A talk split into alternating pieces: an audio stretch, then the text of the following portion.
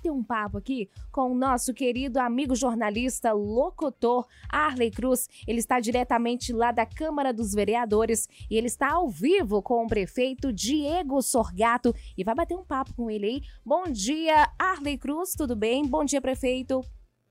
Muito bom dia, Vivi Araújo. Bom dia aos ouvintes da Lusiânia FM. Nós estamos aqui na Câmara Municipal de Lusiânia e, é claro, fazendo a cobertura aqui do primeiro dia dos trabalhos legislativos do ano de 2022. Estamos ao vivo aqui com o prefeito Diego Sorgato, que veio trazer a mensagem do Executivo aos vereadores e ao Legislativo e também um bom trabalho né, nesse ano. Muito bom dia, prefeito. Eu falo para os ouvintes da Lusiânia FM. Bom dia, quero primeiramente cumprimentar todos os ouvintes dessa esse respeitado veículo de comunicação, Luciana FM, cumprimentar todos que nos acompanham e para mim é uma alegria poder estar aqui na Câmara Municipal, é, iniciando aí os trabalhos legislativos referentes ao ano de 2022, iniciando o mês de fevereiro, é, um momento para a gente agradecer a Deus aí por todas as conquistas alcançadas no ano de 2021, muitas lutas, lutas difíceis, né? um ano com muitos obstáculos aí para a administração pública, com a pandemia, com seus reflexos, mas também uma oportunidade para agradecer aqui aos parlamentares, ao Poder Legislativo de Lusiânia por toda a parceria, por toda a contribuição que tem dado para a nossa cidade crescer. Foi isso que eu disse aqui na nossa mensagem. O ano de 2021, aí, graças ao trabalho dos parlamentares, foi um ano que nós enfrentamos muitas dificuldades, porém muitas conquistas também foram alcançadas. E renovando as nossas forças aí, com as bênçãos de Deus e a força do trabalho, para que esse ano de 2022 seja um ano positivo, um ano que a gente consiga dar mais respostas positivas à nossa população.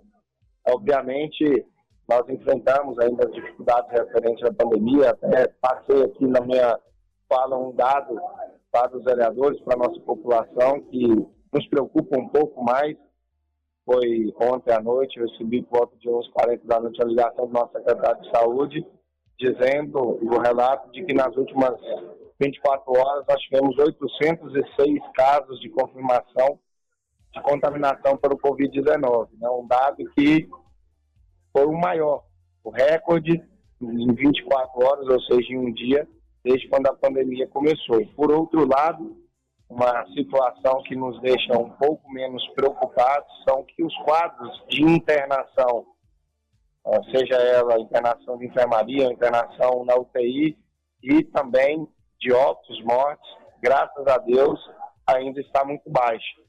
Ontem também, conversa com o diretor do Hospital Regional aqui de Lusiana, me passou a informação de que na UTI, 80%, ou seja, de cada 10 pacientes que estão internados, 8 são pessoas não vacinadas. Então a gente pediu aqui também né, que as pessoas e a nossa população possam realmente se imunizar, vacinar. Nós abrimos a vacina para crianças entre 5 e 11 anos de idade. Está em andamento para que os pais e mães possam realmente levar os seus filhos para vacinar.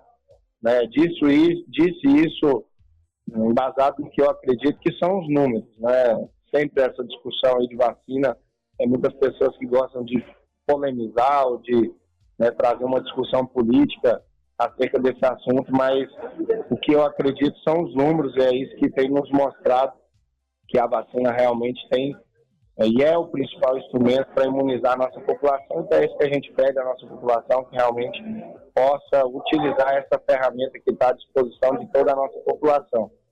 É, então foi é, um momento que eu quero aqui agradecer ao presidente, vereador Carlos da Liga, e a todos os demais 20 vereadores que estavam aqui presentes, oficialmente em presença física, também participando da sessão remota. É, por todo o trabalho realizado nesse ano de 2021, me coloquei à disposição como prefeito, assim como todos os nossos secretários e auxiliares da prefeitura para estabelecer todas as parcerias e avançar mais nesse ano de 2022.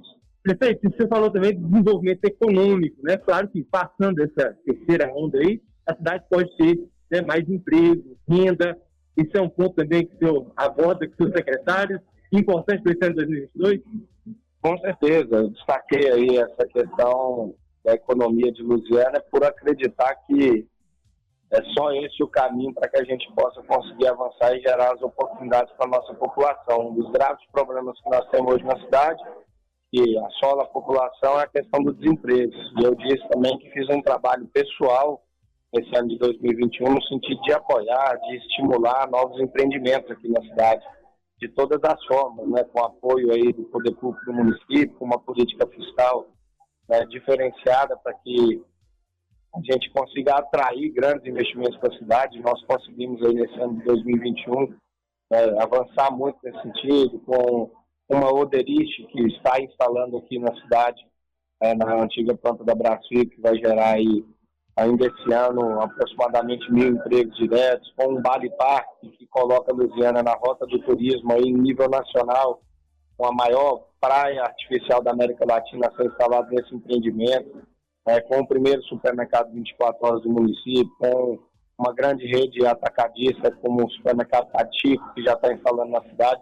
Todos esses empreendimentos nós tivemos a oportunidade de participar pessoalmente, é, da negociação e de apoiar e de colocar a prefeitura à disposição para poder apoiar e incentivar para que eles aqui estejam disputando com cidades como Anápolis, como Triângulo Mineiro, enfim.